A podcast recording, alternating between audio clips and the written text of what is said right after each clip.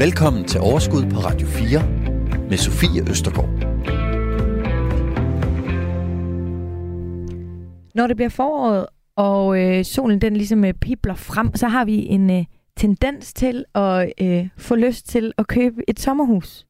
Og den lyst har øh, også været øh, stigende, øh, i hvert fald øh, ret voldsomt de sidste par, par år under corona, hvor vi alle sammen på en eller anden måde har savnet øh, at komme lidt ud, men muligheden for at rejse ikke har været der. Og i dag, der skal vi altså tale om sommerhus. Vi skal tale om at eje dem for selv at bruge dem. Vi skal også tale om, om et sommerhus er en god investering. I det hele taget dykker vi ned i, hvad der er vigtigt at vide om sommerhuskøb. Og så skal vi altså også tale om det her marked, som er, som er virkelig været i vækst de sidste par år, og priser, der er steget helt vildt. Kan det overhovedet stadig betale sig at købe et sommerhus? Velkommen til Overskud.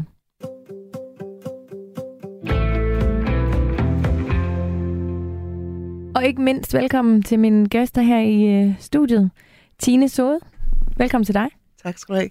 Du er fagekspert hos Videnscentret Bolius. Det er rigtigt, ja. Og du ved alt om sommerhus. jeg ved meget. Nok ikke alt, men jeg ved rigtig meget om det byggetekniske på sommerhus. Jeg ved rigtig meget om det. Jeg har 30 års erfaring inden for ikke kun sommerhus, men inden for boliger. Mm. Øhm, boliger og sommerhus. Så jeg ved rigtig meget. Dejligt, at du kunne være her i dag. Og også velkommen til dig, John Wolf. Tak. Du er køberrådgiver og faglig chef i Købersmaler. Rigtigt. Men du har også en fortid øh, som ejendomsmaler. Det er rigtigt. Så du har jo erfaring med både at være på købers og på sælgers side. Ja, jeg har solgt, øh, selv købt og hjulpet andre med at købe massevis af sommerhus. Det må man sige. Det er et øh, kompetent hold, hold, jeg stiller med her i dag. Så det, øh, det er jeg glad for. Øhm, lige kort. Jeg ved ikke, om I kan svare kort på det. Det kan jeg garanteret ikke, men I kan jo forsøge. Er det en god idé at købe et sommerhus? Tine, hvad siger du? Hvis man gerne vil have det, altså hvis man er parat til at bruge det. Ja. Der er meget arbejde forbundet med et sommerhus. Øhm, så, og det er svært at sige, men ja. Som udgangspunkt, ja, det er nok en god idé. Det er det. John? For nogen er det en super god idé. Øh, og for dem er det bare at få det gjort. For andre kan det være en rigtig tosset idé. Så det er svært at svare mm. ret entydigt på. Ja, så langt er I enige. ja. Men øh, nu synes jeg, vi skal finde ud af, hvem, for hvem det kunne være en god idé. Og måske er der også nogen, der går med tanken om at købe et sommerhus, og som efter det her program vil finde ud af, at det måske alligevel ikke er det rigtige. Og det er jo også vigtigt at få frem i lyset. Forbrugeroplysning. Præcis. Velkommen til jer begge to. Tak. Du lytter til Overskud på Radio 4. Dagens gæster er Tine Sode, fagekspert hos Videnscentret Bolius, og John Wolf, køberrådgiver og faglig chef hos Købers Mailer. For nogle uger siden, der lavede jeg et øh, skønt program med øh, Line Frank, som jo også, øh, ligesom dig, John, er på købers side i forhold til øh, øh, salg øh, af boliger.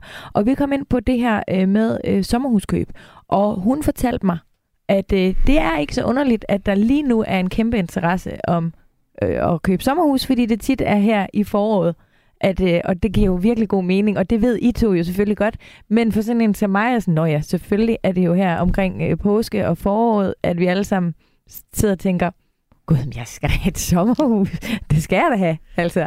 Og så tror jeg, der har været rigtig mange i de seneste år med corona, der har tænkt tanken også. Er det ikke også jeres, John, er det ikke også din øh, fornemmelse? Jo, altså dels det, du siger om, at nu er det forår, så nu synes folk, de vil have et sommerhus, men mm. nu burde man have et sommerhus. Så det er bare, det er for sent nu, og det, det er klogt at gå ud og kigge, hvis man er interesseret, men det er super godt at købe det. Øh, off-season, man kan tit gøre en bedre handel, men så er man også klar til sæsonen, kan man sige. Det er den ene ting. Men der er handlet rigtig mange øh, sommerhus de sidste øh, par år. Mange flere, end vi er vant til, kan man sige. Corona øh, gjorde virkelig, at der blev solgt mange, mange flere. Øh, både 20 og 21 er der solgt rigtig mange sommerhus. Mm. Så der er rigtig mange, der har slået til, om nu er de lykkelige eller mindre lykkelige ejere af et sommerhus, fordi, som Tina også antydede før, der er meget øh, at holde. Ja. Så det er jo egentlig ikke sikkert, at man skal tænke, at man har travlt. Altså måske skal man slå koldt vand i blodet, og så egentlig bare lytte til det her program, lave nogle unders- undersøge nogle ting lidt nærmere, og så være mega klar øh, til at købe det, for eksempel off-season, som du siger. Det kan være en bedre, øh, i det? Ja, det er jo altid svært at vinde, hvis man er helt vild for at købe sommerhus, så kommer man nok i gang nu, men det er bare for at sige, det, det generelt gode råd, det, er, det tager lidt tid at få købt og overtaget det, Mm. så vi er stadigvæk der, hvor det kan lige nås med dem, der vil rykke hurtigt ud, men ellers er det jo nu, og det er derfor, folk reagerer nu. Altså, vi, vi kigger på det, vi, vi skulle have nu. Men vil der så ikke også være mange, der, der vælger, altså hvis du nu skal hoppe over på sælgers side, mm. som jeg jo også ved, du har været, Ja. er der så ikke også mange, der netop ved, at køberne de bliver sommerhusparate øh, i foråret, så de måske ikke har de der gode sommerhus til salg i altså off-season? Jo, altså det er der en tilbøjelighed til, og mailerne tæller det jo også op med påsken, er jo altid den store kick-off, fordi Ja. det passer ret godt med, at de har et halvt år til at sælge et hus, så hvis du kan få det 1. april, så har du det til 1. oktober, og det er jo herligt, fordi der ser det hele jo meget bedre ud. Det er jo ligesom to verdener, sommerhusområder om vinteren.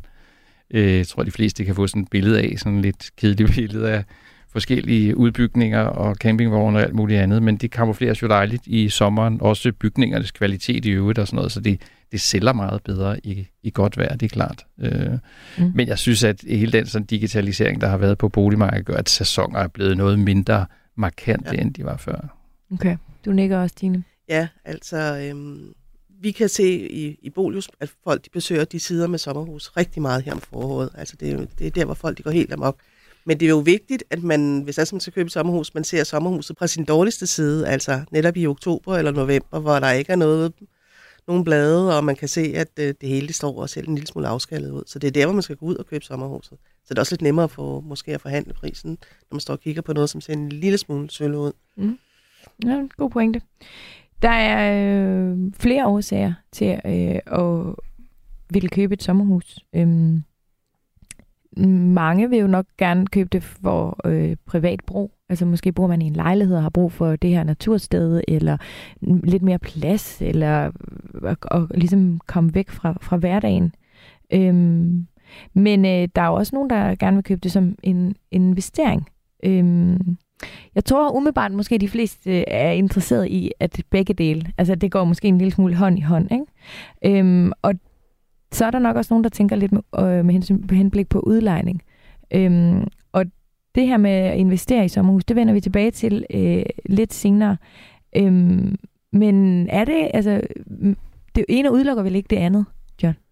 Nej, det gør det jo ikke. Det kan jo fungere sammen. Altså udlejning er jo noget, som nu sad Tine lige og fandt nogle tal faktisk på, hvor mange der gjorde det, og de er færre, end man egentlig tror. Der Fordi udlejer det? Mm. Nå. Det virker som om, at der er rigtig mange, men, men det er ikke så mange, som man tror. Men det, der jo er for mange folk, vi lavede engang en beregning på det, og du kan jo, eller i hvert fald da renten var lavere, kunne du i høj grad finansiere stort set din, din udgift ved at lege det ud i Mm. mm. et eller andet antal uger om året. Og der er jo ret øh, gode ordninger, kan man sige, i hvert fald hvis du leger ud igennem byråer, som med de der bundfradrag, du har på 43.000 og et fradrag på 40 procent af resten. Der betyder, at jeg tror lige at regne ud i går, hvis du leger ud for 60.000 om året, så skal du betale 5.000 i skat. Så du har en meget stor del til dig selv. Så det er jo en god finansieringskilde for mange folk, som egentlig ikke Ja. ja. ved, har de råd, så kan de i hvert fald delvis lege det ud. Men du går så lidt glip af, at det bare er dit helt eget, og der er jo lidt med private ting, men folk udlejer jo også på Airbnb, så det er blevet mere almindeligt, at Ja. ja, folk må godt komme ind øh, og bruge dit Ja. hjem, kan man sige. Ikke? Og bundfradraget er lavere, når det for eksempel er Airbnb, fordi det er højere, når det er igennem et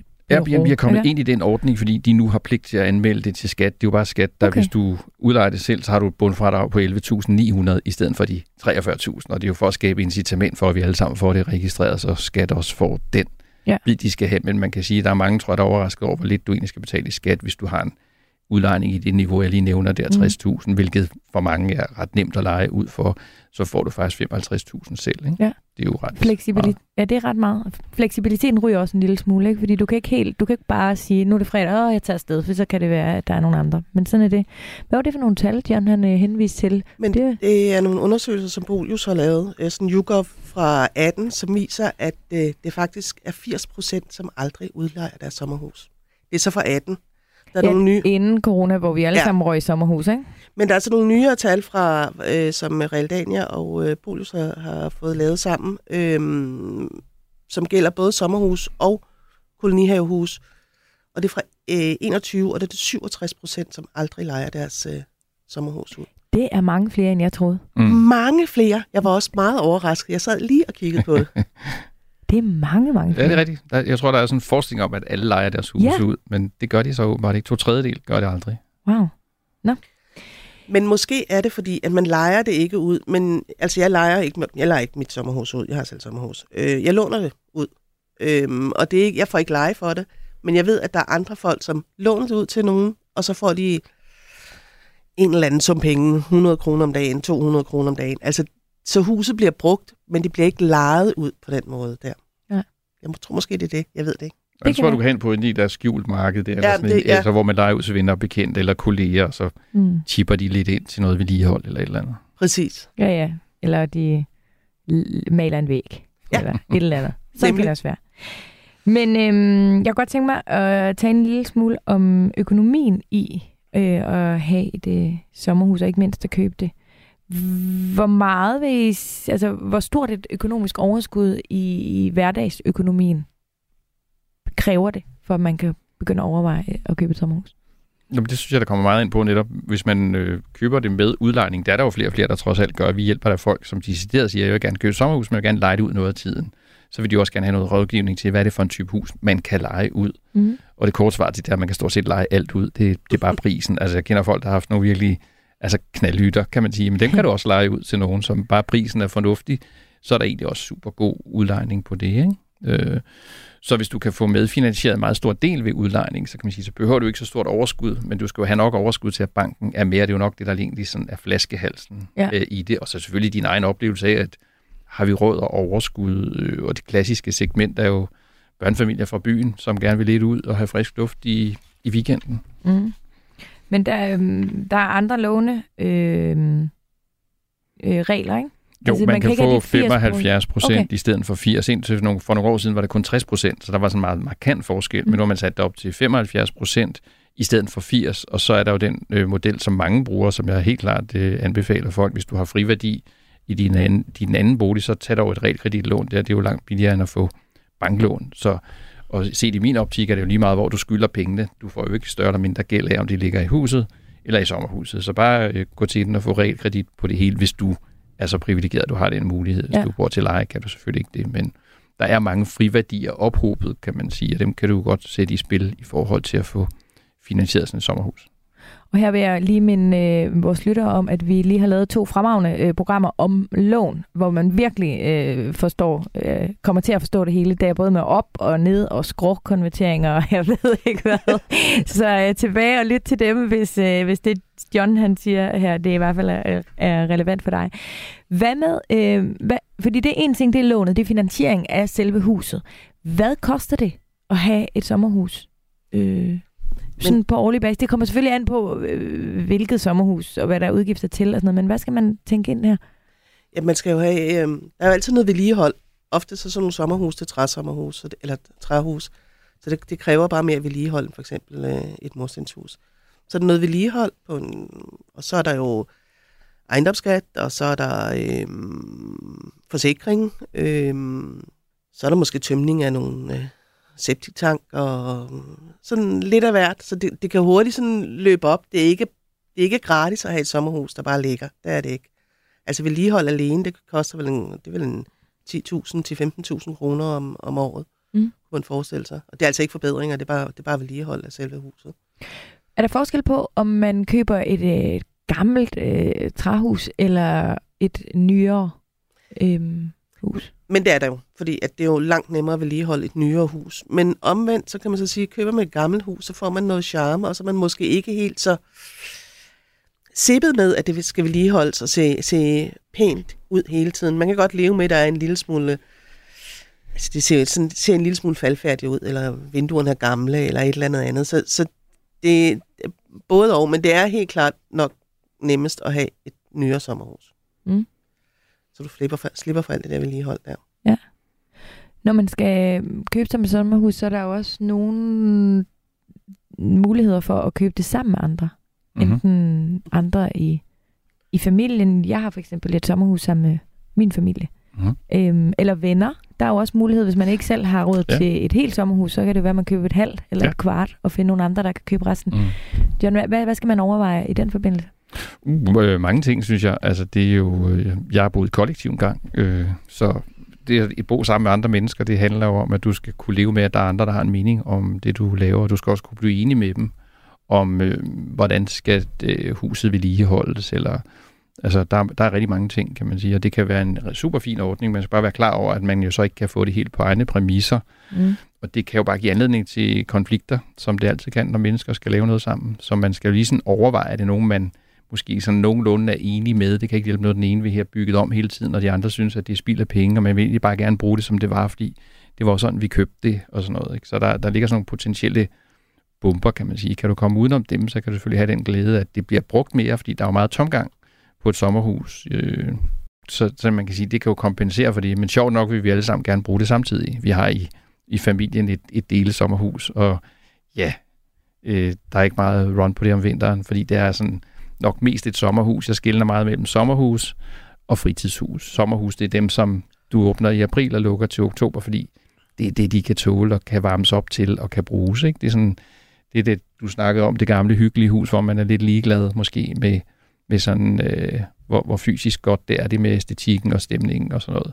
Hvor et fritidshus, der kan tåle at stå ude hele året og kan bruges hele året, det er selvfølgelig noget andet. Men sjovt nok vil folk jo bruge det i sommerferien, i påskeferien og ja, i sådan noget. Så, så man skal jo bare indgå nogle kompromiser, og dem skal man, tror jeg, sådan, tænke sig noget om, fordi det kan lyde så simpelt, men det at eje sammen med andre er, er der altid en lille kompleksitet i, Ja. fordi man skal da sådan kunne, kunne vige lidt for hinanden, tror jeg nok, er det, det handler om. Er det ikke en god idé, altså hvis man gør det, så ligesom sætte sig ned. Vi har for eksempel øh, med mine søstre og jeg, fordi nu mm. har vi, øh, min kæreste og jeg, vi har nu fået et skolebarn også. Ja. Og det, når man får et skolebarn, det ændrer bare Så- så. livet i forhold til fritiden. Så Nemlig. bliver man fanget. Så bliver man bare fanget, Ja. ja. og det kan føles sådan helt, som Ja. om man bliver kvalt.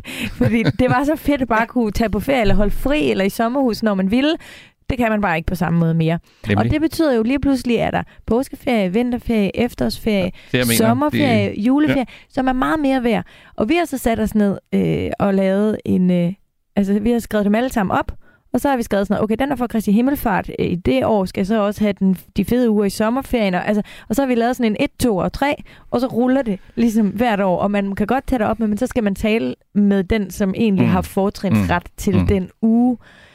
Vil du anbefale sådan nogle ting, John, at sætte sig ned og fortælle Ja. sådan nogle ting igennem? Ja, det vil jeg faktisk, fordi ellers bliver det et, et problem. Vi har gjort det i vores familiesommerhus, at øh, den ene familie råder over en bestemt periode i højsæsonen, og den anden del af familien råder i den anden tid. Så kan man godt bytte, og man kan gøre alt muligt, men grundlæggende så rydder det egentlig bare bordet, at vi har de her uger, dem kan vi eller vores børn øh, bruge, og i den anden del, der er det de andre, som har fortrin, og det fungerer faktisk meget godt, så man ikke hele tiden skal spørge nogen, men man ved her, der har vi ligesom det hold A, og her er det hold B, og så kan man, er der blevet byttet, øh, Ja. og det er jo super fint. Øh, så jeg synes, det er godt at aftale det Ja. inden.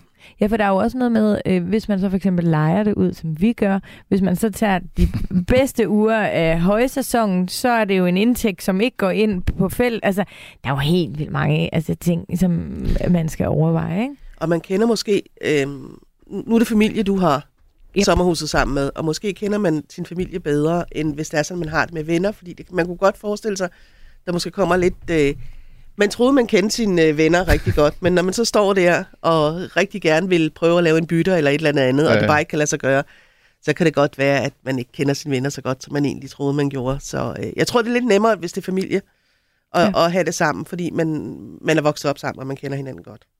Men klare aftaler fra start. Klar Få aftale. det skrevet ned. God idé, fordi det virker så logisk, at det finder vi bare ud af, men nej, det gør man ikke. Så rigtig god idé, klare aftaler. Så bliver man også, finder man også ud af, at man egentlig er enig, fordi ved at diskutere det igennem, så kan det jo være, at det afslører sig, at når vi mener noget helt forskelligt med det der med, hvad vi lige skulle gøre med tingene. Ikke? Du lytter til Radio 4. Godt. Beliggenhed, beliggenhed, beliggenhed, beliggenhed, beliggenhed og beliggenhed og beliggenhed. Det er jo det, man hører øh, hele tiden øh, i forhold til øh, øh, boligkøb, vil jeg sige. Mm. Øhm, spørgsmålet er, om det også gælder øh, her øh, i forhold til sommerhus. Hvor, Ja. hvor meget betyder det? Det betyder meget. Mm. Det gør det. Men måske skal man kigge lidt bort fra den der beliggenhed, som man tænker, den bedste beliggenhed, det er lige ned til vandet. Måske kan beliggenheden være op på en bakke med udsigt ud over et eller andet. Netop hvis man bruger det meget som fritidshus i stedet for et sommerhus. En god beliggenhed kan også godt være, øh, hvis, altså bare med udsigt til marker, eller inde i Ja. en skov, eller Hvor, et eller andet andet. hvor, hvor vigtigt er det at være tæt på øh, en by og tæt på transport? Vigtigt. Det er også vigtigt. Jeg synes, beliggenhed er sådan delt op i to ting for mig. Det ene det er sådan det rent praktiske i beliggenheden. Øh, er der et indkøb i nærheden? Er der offentlig transport derud? Hvor langt ligger det fra din egen bopæl? Fordi hvis det ligger for langt væk, så kommer Præcis. du ikke til at bruge det, for du gider ikke køre det ud om lørdagen, og så skal det ungerne ned om søndagen, fordi så skal vi køre for langt for at komme hjem igen. Så beliggenhed er, har noget at gøre sådan med din egen sådan konkrete jobsituationer, bosituationer, logistik og børn. Og så er der den der beliggenhed, der mere går på sådan naturværdi og sådan noget. Er det vandet, er det skoven? Men, men jeg tror, at de fleste har glæde af, at det ligger inden for en fornuftig køreafstand. Og øh, et godt råd er i hvert fald, at man skal kunne handle i nærheden. Det må irriterende at have glemt noget. Det gør man typisk, når man kører i sommerhus en hel familie. Så slår man jo hjernen og så skal fra, man, det er øh, mening, man så skal man langt væk for at få øh, det, man øh, mangler. Så lidt, lidt transport, lidt indkøb, og, sådan, og så i øvrigt se på områdets Altså, hvad, hvad bliver der tilbudt? Hvis du er sådan en, der elsker at gå ture i skoven, så er det jo smart at købe et sted, hvor der faktisk er en stor skov. Eller er du meget til vandliv, så køb et sted, hvor det godt er bade, og det er børnevenligt og sådan noget. Ja. Ligesom gør dine behov op, kan man sige. Vil du være meget isoleret, så findes der også nogle mini-enklaver, hvor der ikke findes noget som helst, men hvor du kan være dejlig i fred. Mm. Susanne øh, Brogaard Rønbjerg, øh, hun har spurgt ind på vores Facebook-side, Overskud Radio 4. Beliggenhed, øst, kyst versus vest, kyst, pris og lejeindtægt. Ved vi... Øh, Vil du have morgensol eller aftensol? Er det, hun spørger om. Det er det, hun spørger om. Ja, og de fleste vil gerne have aftensol. Vil Godt. jeg gætte på. Men altså, det er jo sådan en... Ja, det, det tror jeg, folk er lidt til. At Man sidde kan, og ja. spise på terrassen. man kan også se, der hvor der er flest uh, sommerhus, det er jo på vestkysten. Ja. Ja. Eller Odsherred. Men det er så også på vestkysten af mm. Odsherred. Altså Mm. det er, det er på de vestlige sider, det, det lyder meget banalt, men det er faktisk på de vestlige sider, der, er- der er flest sommerhus. Ja. Der er, Ja. ikke, der er ikke særlig mange sommerhus på østkysten af Jylland, faktisk. Jo. Ej, lidt. Mols I for- og... Ja, men i forhold til, hvad der ligger over ved Ja, der er det ja, jo. Vesterhav, hele Der vejen er op der bare hele vejen op. Ja. ja. Så investerings-wise, der vil lige faktisk sige vest. Men jeg vil ikke lade det kun afgøre det. Nej. Der er jo andre elementer, det er kan klart. man sige. Men Selvfølgelig. Nu er det bare alt sådan andet lige... lige, øh, som alt man andet siger. lige. Ja. Og Mm. måske et område, hvor der i forvejen ligger en del sommerhus, sådan så man, når folk de så skal lege det, så de kan se, sammenligne det sommerhus med de andre sommerhus på, i det område og sådan noget. Altså jeg tror, det er en god idé, at hvis man bruger det som investering, så skal man, det nok være et sted, øh, hvor der ligger andre i forvejen. Mm. Altså mange andre sommerhus. Selvfølgelig kan der være den enlige svale, dem der gerne vil bo ude i skoven eller et eller andet, men øh, jeg tror, det er en god idé mm. at købe sådan lidt i, i de der lidt større områder. Godt. Jamen, øh, spændende.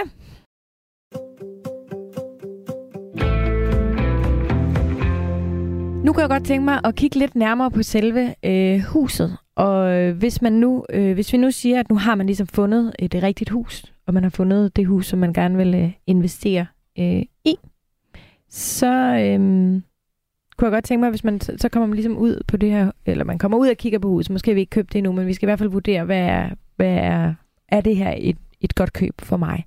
Hvad skal man så holde øje med øh, ved sådan et sommerhus?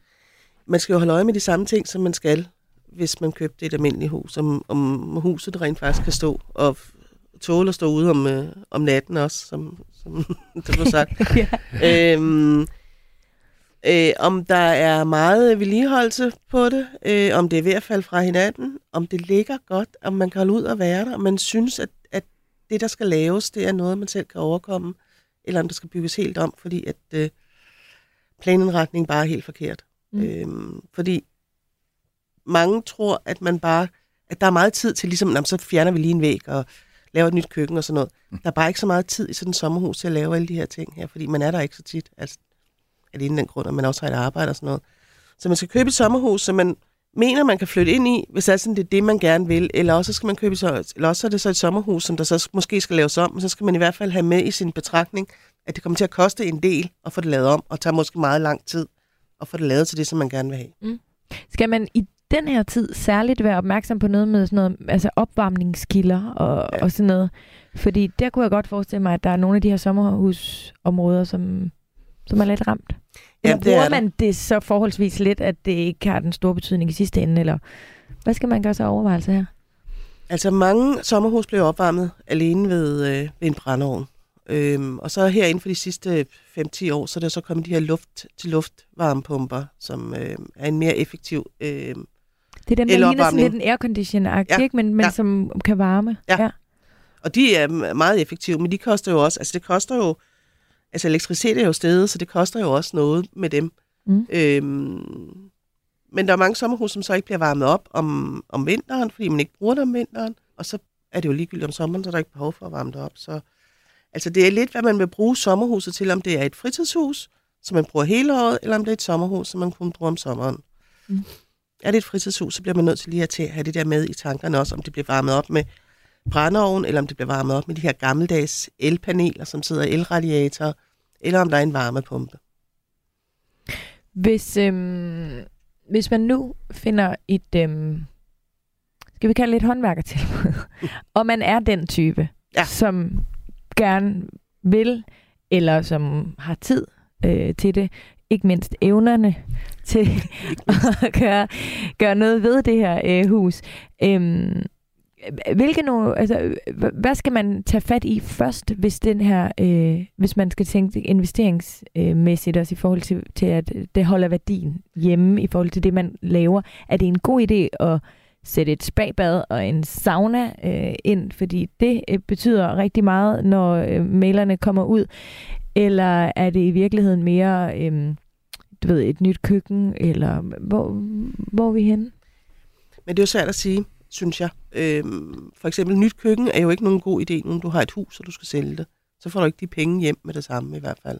Ja, det kan godt være, at nu blander jeg mig noget, som jeg måske ikke ved så meget Er du om. enig, Men det? Nå, nå, det er okay. Jeg synes, øh, nå, men jeg synes, der er helt sådan generelt, hvis man spørger, hvad, hvad er vigtigt på et hus, så er det klimaskærmen. Altså, præcis. øh, folk kan jo gå meget op i æstetik, øh, og jeg tror, det du prøver at sige, det er, at det hjælper ikke noget med et nyt køkken, hvis du har et rådent tag. Nej. Så du skal ligesom fokusere på klimaskærmen, fordi det er det, der står ud om natten, det vil sige taget, væggene, vinduerne, alt det, som holder det våde ude, kan man sige.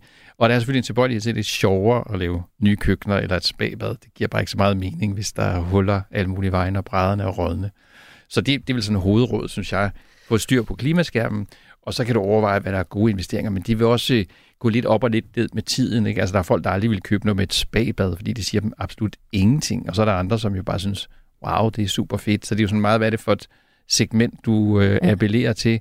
Og det bedste, du kan gøre, det er jo at lægge dig op, øh, altså gør det, du selv har lyst til, og så håbe, at andre synes det samme. For så bliver det hele jo meget spekulativt. Du skulle gerne have glæde af dit Mm. mm. sommerhus, fordi du ved, det der, altså når man blander investeringsaspektet ind, det kan være, at vi skal- skal tale mere om det, men det er jo sådan, er det til at finansiere det hele lidt, eller er det for egentlig at tjene penge på det? Fordi så er det jo et sjovt aktiv, et sommerhus, fordi det er meget, som Tina siger, arbejdskrævende. Altså, der er jo også folk, der siger, jeg skal knæme ikke noget sommerhus, det er jo en arbejdslejr, fordi hvis du kommer der sjældent nok, så er der altid meget at lave, så er du færdig om Mm. søndagen, når du skal køre hjem.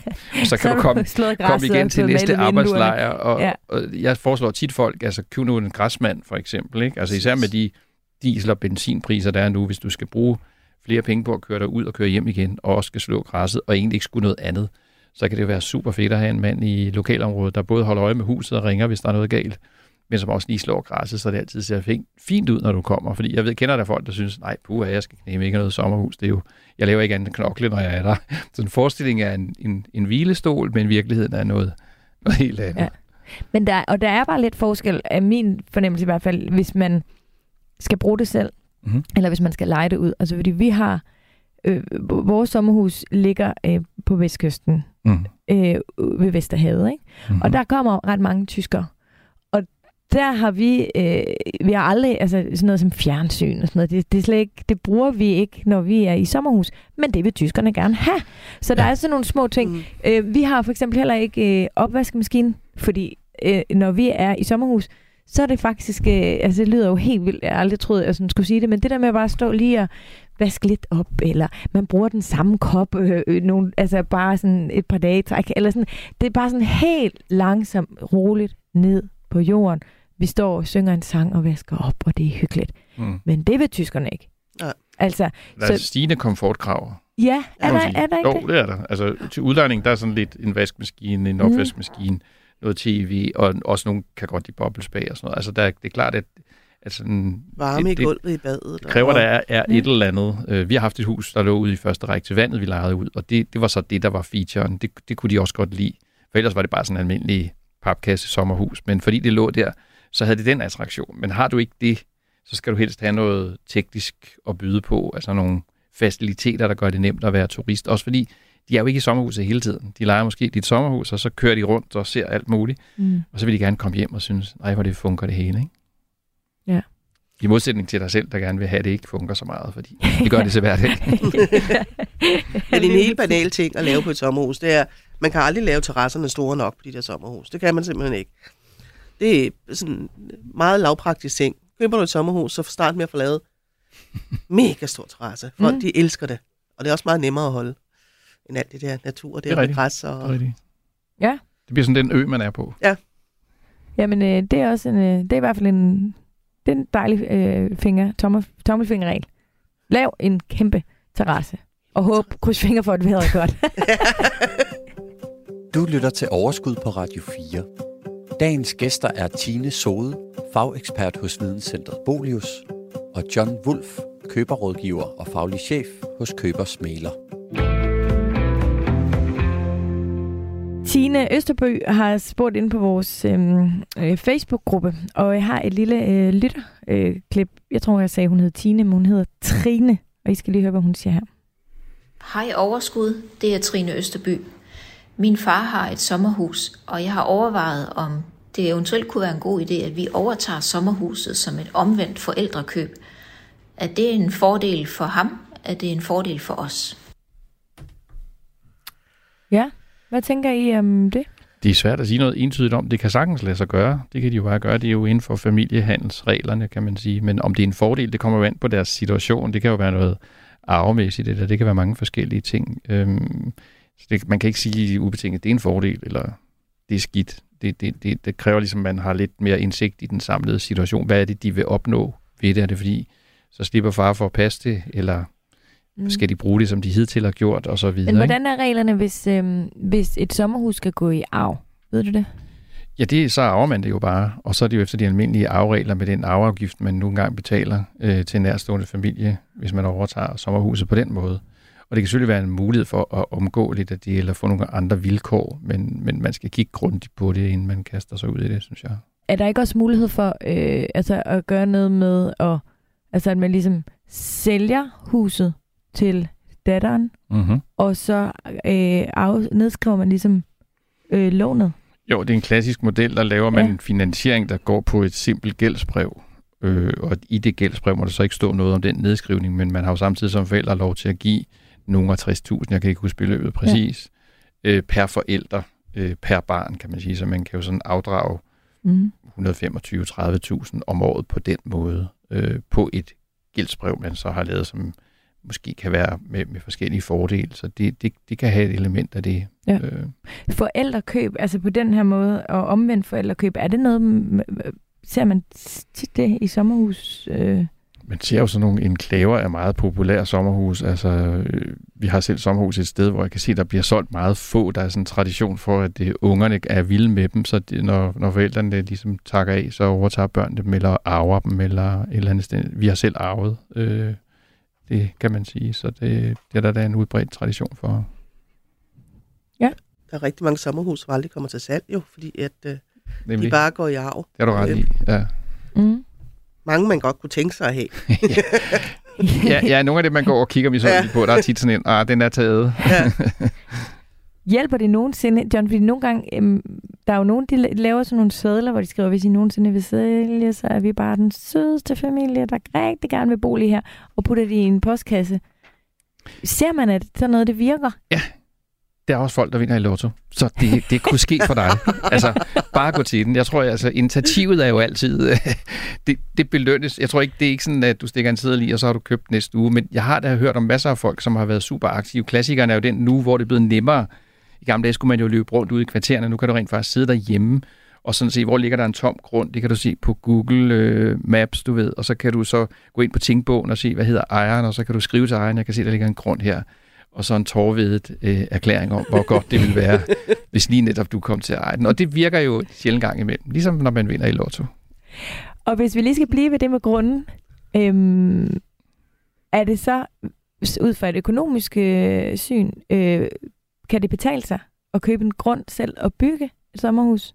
Eller er det bedre at købe et sommerhus, der allerede er etableret? Jamen, det er jo sådan, altså det er jo sådan nogle spørgsmål, der er umuligt at svare på isoleret set, kan man Mm. sige. Fordi det er klart, hvis du køber en grund, det koster jo ikke så meget som et med et hus på. Det, der er vigtigst, er, hvis du alligevel skal bygge, så er det en stor fordel at købe en grund på nær lige det med randbeplantning. Den kan jo tit være det, der gør det hyggeligt sommerhus. Hvad er, Øh, det, hvad er randbeplantning? det er det, der står ude i kanterne og lidt rundt. Altså en randbeplantning er jo det, der skærmer dig lidt for eksempel mod naboerne.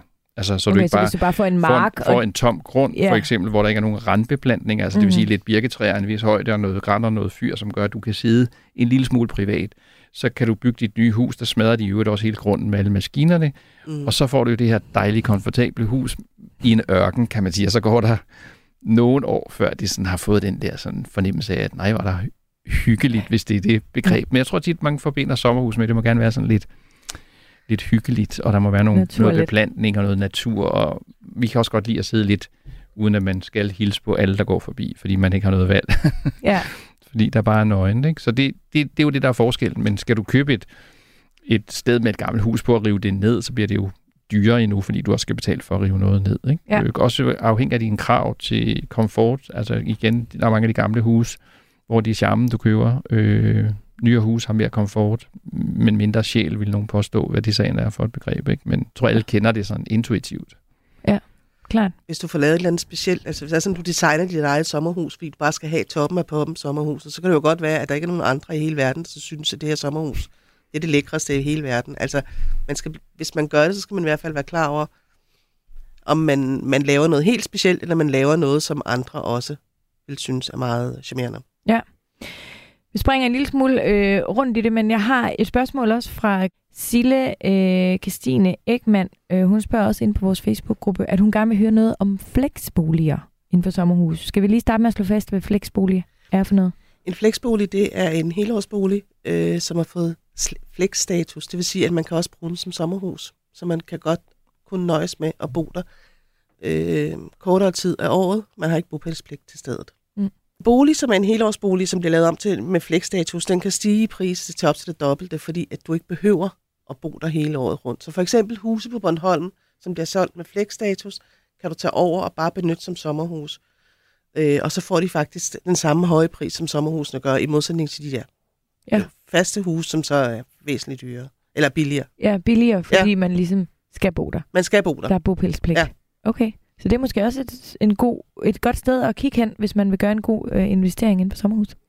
Det er det for mange, ja. Altså, fordi det er, de vil typisk have en lavere pris. Mm. Nu nævner du Bornholm, og der er det jo sådan, det er jo, sommerhus har i mange år været dyrere end en helårshus, så det kan da godt være en fordel. Der er også steder på Lolland, og der er masser af steder, hvor du kan vælge det som mulighed, øh, hvor så kommer du heller ikke ud i sådan et almindeligt sommerhusområde. Det kan være et lille byhus et eller andet sted, hvor du synes, der er super hyggeligt og din ferie. Så det, det er klart en mulighed, og, og den status følger huset, altså ejendommen, og ikke personligt.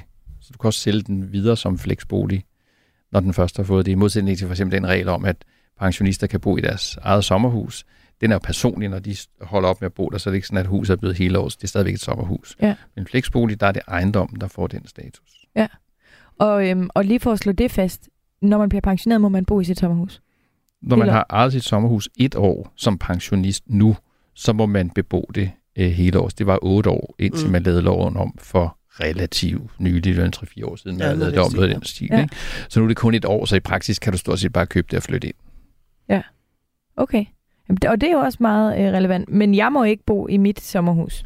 Nej, Hele året. Fordi du ligner ikke en pensionist. Nej. og så er pensionist jo også ved at være relativt, ikke? For der er jo så mange, der gerne vil gå på pension tidligere, men det er vel noget med folkepensionsalder. Ja, jeg tror, det er det, Ja. man måler efter. Det, er- det er ikke sådan, der er folk, der har selv pensioneret sig, fordi du har sparet op. Desværre. Det kunne altså faktisk være øh, meget interessant. Det kan være, der er nogen, der skal prøve. Ja, det må man lobby lidt for. Ja, ikke? Sådan har jeg det også.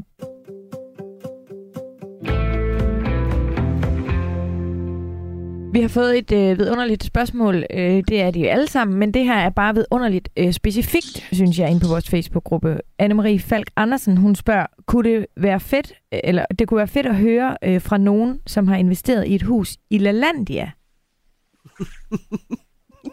det er dejligt specifikt. Ja, jeg melder mig. Jeg har haft øh, et hus i LaLandia, og jeg har, det bliver jo lejet ud sådan fuldstændig struktureret, så du, du køber det egentlig bare, og så kører det videre i det der øh, leje øh, cirkus, der jo er i forvejen, som er organiseret af LaLandia. Du kan jo selv bruge det alt det, du vil, så du skal spærre det, når du selv vil bruge det. Men ellers er det jo sådan et uh, plug and play, hvor du køber det, så har du en, et, et sted at disponere over, hvis du har unger i den alder, hvor det er interessant Ja. LaLandia for ellers er det jo ikke sådan det mest brugte sted. det er sådan en familieting, men, men jeg har faktisk af to omgange ejet det, og det fungerede fremragende, kan man sige. Øh, Der er jo ekstrem høj udlejning på, så prisen, de tager for dem, afspejler jo tit det, øh, de sidste års udlejning, som der jo er dokumentation for, hvor meget bliver de lejet ud. Og de bliver lejet rigtig meget ud, fordi det er super populært. Så det er sådan en, det er også mega nemt. Der er jo vedligehold på alt, og du får at vide, hvis øh, køleskabet skal skiftes, tæpperne er grimme, eller der er et eller andet. Så du bliver hele tiden holdt i hånden. Så for den, der ikke ligesom orker det helt store, og som gerne vil have de der features, der hænger ved sammen med det, fordi det er jo der, jeg tror ikke, der er så mange, der vil have et hus på LaLandia, hvis ikke det er, fordi de skal i land. det er sådan lidt, lidt spøjst sted. Men Det jeg har faktisk ikke, øh, haft det, og for mig fungerede det fint. Jeg købte det, og vi havde lidt glæde af det, og så lejede vi det ud, og så solgte vi det øh, væsentligt dyrere. Så det var i virkeligheden i kategorien af en fremragende investering, men det var jo konjunkturerne, der afgjorde det. Ikke?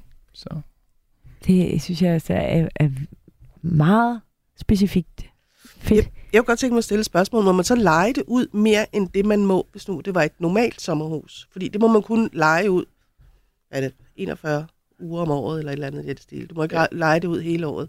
Nej, du må ikke lege ud hele året, men det, der bliver hele tiden rykket lidt ved de grænser, og det har før Ja. været lidt gråzone, hvor det ikke har været defineret i forhold til planloven. Ja. Nu er det blevet lidt mere specifikt, men det er sådan, synes jeg lidt afhængig af, hvor du ser, hvor meget det er. Så jeg, jeg, jeg skal ikke have lagt øh, hovedet på blokken og sagt et eller andet præcist. Men nej, du må ikke lege det ud hele året, men der er også nogle pauser på LaLandia, for eksempel, hvor okay. Der er helt lukket ned dernede, Ah. øh, hvor de spuler det hele, tror jeg, ordner det eller et eller andet. Altså, men, Men men, det var så- sådan meget fjernegning, kan man sige, vil jeg kalde det. Ja. For vores vedkommende. Ja, men, ja, klart. men det fungerede. Og interessant, at der også er en værdistigning på huset. Øh, men hvad nu, hvis jeg så ringer til dig og siger, hey John, øh, jeg vil gerne i LaLandia. Må du så lege det ud udenom LaLandia, eller er det ligesom...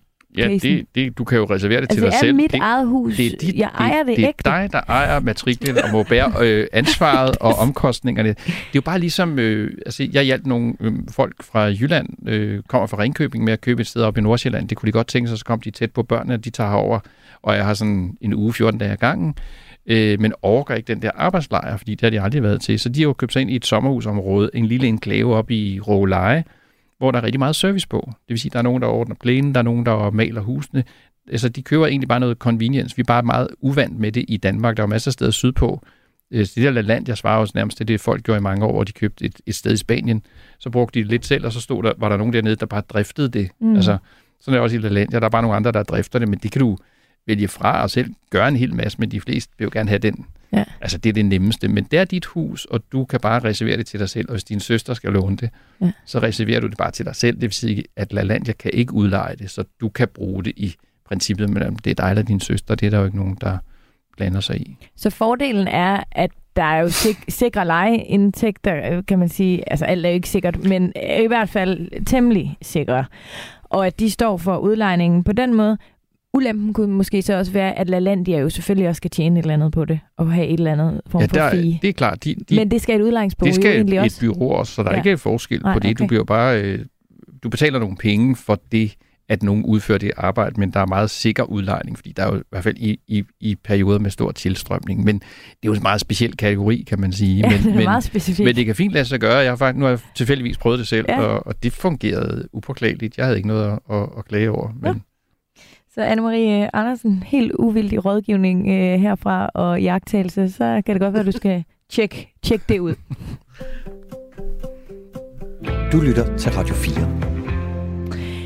Mange af vores lyttere er jo også øh, øh, meget øh, engagerede øh, investorer. Så jeg kunne godt tænke mig, at vi lige prøver at fokusere lidt på sommerhuse som investering øh, udelukkende. Og der kunne jeg egentlig godt tænke mig, at vi først og fremmest lige dykker lidt ned i markedet. Altså fordi øh, jeg tror, at det ikke er gået nogens næse forbi, at øh, de seneste par år med corona, at øh, priserne på sommerhus jo bare er altså, uden at jeg, jeg ved jo ikke noget specifikt, men min fornemmelse og hvad jeg synes, jeg hører og læser mig til, det er, at de er totalt eksploderet. Altså, så at det er overhovedet et godt tidspunkt lige nu, John, at kigge, øh, kigge på at købe et sommerhus, hvis man... Det er jo altid farligt, når, altså det der med, sådan, hvad, hvad med tiderne og sådan noget, fordi det er jo de store konjunkturbevægelser, der flytter tingene. Altså jeg kan huske, da jeg først begyndte at sælge sommerhus, og der var også folk, der købte for at investere. Altså der kan jeg huske, at der lærte det mig, at det var konjunkturen, der flyttede den store del. Altså jeg solgte øh, sommerhus til den ene, som lagde sig i en, i en solstol i, i, i tre år, mens konjunkturen ikke bare gik opad. Og så solgte jeg til en anden, som gik og reparerede hele huset og fik det hele til at se godt ud. Og det fik han en lille tillægsgevinst for ham, der lavede en hel masse. Men den dogne fik lige så meget, fordi det var konjunkturerne, der flyttede priserne. Og derfor bliver det jo sådan lidt mere at snakke om, hvad tror du egentlig i fremtiden byder på? Og lige nu byder den jo på, at der er solgt ca. 30.000 sommerhus de sidste to år, hvilket er rigtig, rigtig, rigtig mange. Men hele taget fra 11 og til nu, der er jo sket sådan mellem en to og en fire dobling rundt omkring i landet i antallet, der er blevet solgt. Og det har jo også drevet priserne op. De er jo steget små 30 procent de sidste to år. Øh, og det betyder da nok, at hvis jeg sådan stod lige og tænkte, at det, det helt rigtige tidspunkt, så må jeg i hvert fald sige, du, dem, der købte de 11, de købte med en stor rabat, for det var på bagkant af finanskrisen. Og man skal huske, at sommerhus er et luksusprodukt. Du har ikke brug for det. Du skal have et sted at bo, men du skal jo ikke have et sommerhus. Så det er også mere konjunkturfølsomt. Der, på bagkant af finanskrisen havde folk en idé om, at der ikke var nogen, der gad at eje et sommerhus nogensinde. Det viser sig så, at de to fejl, ikke? Ja. Jeg kan se, du... Vi har øh, cheføkonom Jeppe Juleborg med fra Arbejdernes øh, Landsbank. Jeppe, er du med på linjen? Ja, det er. Dejligt, Jeppe. Vi har været rundt omkring både det, at man selvfølgelig skal kunne bo, eller have lyst til at bo i det, og både øh, Tina og John, som jeg har besøg her i studiet, har talt for og imod. Hvis vi kigger på sommerhus udelukkende ud fra et investeringsøje med, vil det så være et okay tidspunkt nu, øh, hvis man gerne vil have en prisstigning med den dag, man sælger? Er det så nu, vi skal købe sommerhus, eller skal vi vente lidt? Nej, fordi vi, vi begynder stadigvæk at, øh, at gå i gang med, hvis man udelukkende køber et sommerhus som investering, og det, det, det går jeg ikke ind for. Uh, det er slet ikke det, som skal være hovedargumentet for det. Uh, for det er jo lige præcis for at bo i det. Du kan så spørge mig om, hvilken vej vi forventer prisen, de kommer til at bevæge sig nu her. Hvilken vej forventer uh, vi og der synes jeg, at... bevæge sig nu? Ja, ja, ja og, og, og, og det synes jeg er et, et mere relevant spørgsmål. Godt. Uh, fordi at, at, at, at den vej, vi forventer, prisen kommer til at bevæge sig nu her, det er, at der er altså kommet en hel del mere modvind til markedet end hvad vi har set igennem det seneste år. Altså som jeg også hørte John sige før, prisen er jo stedet med omkring 30 procent siden coronakrisen den kom. Øh, og corona betød, at vi i højere grad prioriterede at købe sommerhus alene det seneste år, og prisen stedet med 15 procent. Det kommer ikke til at gentage sig i år langt fra. Fordi der er altså kommet en ny modvind, som handler om, at renterne er stedet ganske væsentligt. Energiprisen er altså også stedet ganske væsentligt. Det er jo også blevet dyrere at, at varme sit sommerhus op som sådan. Og så er der altså også kommet mere øh, hvad hedder det, usikkerhed i økonomien forbundet med Ruslands invasion af Ukraine, om hvordan er vi egentlig som danskere også stillet. Og modvind, det betyder, at vi ser større risiko for, at priserne kommer til at falde i år, end de kommer til at stige. Og vi forventer, at priserne de skal herfra ned med et par procent på sommerhusmarkedet. Du, man kan så også spørge sig selv om, hvorfor ikke med mere? Fordi vi ser sommerhuspriserne bevæge sig ret kraftigt, især i forbindelse med konjunkturer, Øh, fordi det er sådan lidt mere en ting, som er rar at have, og ikke nødvendigt at have, som det er med en helårsbolig. Fordi det, som sommerhusmarkedet har af modsvar i øjeblikket, det ene det er, at dansk økonomi står hammerne stærkt. Beskæftigelsen er rekordhøj. Der har nu sådan været så mange i arbejde i Danmark, som der er i dag. Vi har netop konstateret den stærkeste vækst i 27 år, så vi har altså en økonomi, som drøner ud af, konjunkturerne er stærke, og det er altså understøttende for sommerhusmarkedet. Og samtidig så er udbuddet af sommerhus øh, hammerne lavt. Øh, vi skal helt tilbage til, øh, til midten af nullerne for at finde et tilsvarende lavt udbud af sommerhus. Og skal vi sætte lidt tal på, øh, jamen så handler det om, at, øh, at der står omkring 4.000 øh, sommerhuse med et til tilsalgsskilt i forhaven i øjeblikket. Og det betyder, at hvis man er på udkig efter sommerhus, jamen så skal man altså gå næsten 60 sommerhus igennem for overhovedet at finde et enkelt til salgsskilt. Og hvis det ikke lige tiltaler en, så skal man gå yderligere 60 sommerhus gennem for at finde det næste til salgskilt. Og når udbuddet er så lavt, som det er, så er det altså med til at holde hånden under prisen. Det var et relativt langt svar, øh, men for ligesom at sige, der er altså nogle øh, elementer, der, der er på hver sin side af, af den her vippe. Og samlet set, der forventer vi, at prisen godt kan komme en anelse ned, men ikke med meget. Det var et langt svar, Jeppe, men jeg synes også, det var et rigtig brugbart øh, svar. Så tak for det. Øhm, hvad hvis... Øhm, der, må jo være, der må jo være forskel altså, på, hvor i landet øh, vi er. Er det, er det over... Er det, hvis man ser generelt, altså på hele landet, at de forventer, at det vil falde med et par procent, eller er der forskel på øh, steder? Øh, vi sad og så ind i det for nylig, øh, hvor vi sådan delte op bare mellem øst og vest for Storebælt, og udviklingen er egentlig relativt meget den samme. Ser vi frem og ind i den kommende tid, jamen, så er det egentlig også en relativt ensmæssig udvikling, vi kommer til at, at se her. Fordi det, som er øh, den modvind, som rammer sommerhusmarkedet, det er ikke en, som er koncentreret omkring, lad os bare sige Sjælland eller Jylland. De højere renter rammer over hele landet. Ja. Jamen, jeg er enig i Jeppes betragtninger. Altså, der er mm. jo, det, er jo, det kan være lidt underligt at se, at det slet ikke er, er faldet, øh, eftersom boligbyrden også på det her er blevet langt større. Men det er knapheden, der ser ud til at holde hånden under markedet, fordi der er meget, meget lidt til salg. Så for mange er det jo et spørgsmål om, hvis du vil have noget, så må du vælge mellem de få øh, udbud, der er. Men øh, ja, det er bare blevet langt dyrere at eje det samme, hvis du måler tilbage et år eller halvanden. Ikke? Så det tilskriver ligesom, at det skulle falde, men når ikke der er noget udbud, så hjælper det jo. Det står på side 2. Så. det er klart. Ja, det er Nelson John også altså, det, det, det, er, det er knapheden. Altså, der er bare ikke særlig mange til salg, og så med en relativt intakt efterspørgsel. Altså, der er stadigvæk mange bolighandler. De seneste tal, vi har fået, det er til og med marts måned. Det er meget, meget friske tal. Øh, og det viser altså, at der er månedlige handler i omegn af 800-1000 på sommerhusområdet. Det kan godt være, at det ikke kan følge med for et år siden, hvor vi var oppe og ramme omkring 2000 men sammenlignet med tiden før coronatiden, mm. så, så vil vi have set ind i de tal, vi bliver præsenteret for i øjeblikket, og konstateret, at det faktisk er meget imponerende salgsaktivitet, der er på sommerhusmarkedet stadigvæk. Ja. Hvad hvis vi kigger øh, 10 år ud i fremtiden? Kan du sige noget om det? Er det en, øh, er det en god, øh, god idé at købe et sommerhus? ja, jeg vil sige, øh, altså det er svært at lave en, øh, en prisprognose over de kommende 10 år, og hvis vi sidder i øh, 2032 og og skal konstatere på min prisprognose i Radio 4 i 2022, hvad jeg sagde dengang. Så, så, så, så det bliver altså svært at ramme. Øhm, men jeg vil, jeg vil sige det sådan, øh, i kroner og øre, så vil man typisk se prisen stige. Øh, og det, det skyldes også, at, at, at prisen i samfundet stiger, der er ren og skær inflation. Øh, men det er ikke dermed sagt, at det er en sikker investering, øh, eller en sikker opsparingsform, øh, fordi at der kan altså også godt være områder, hvor det ikke vil være tilfældet. Det kan godt være, at det er en, gennemsnit, øh, en gennemsnitlig betragtning. Men lad os sige, at man køber sommerhus i et område, hvor der sker et eller andet. Det kunne være oversvømmelsesrisiko. Der kan ske alle mulige ting, som er meget koncentreret omkring det enkelte område. Men så vil det ikke være selvsikkert, at prisen den ligger, den ligger højere. Men, men i en gennemsnitsbetragtning, så forventer jeg klart, at sommerhusprisen de vil være højere om 10 år, end hvad det er i dag. Ja. Men der vil også være udsving undervejs.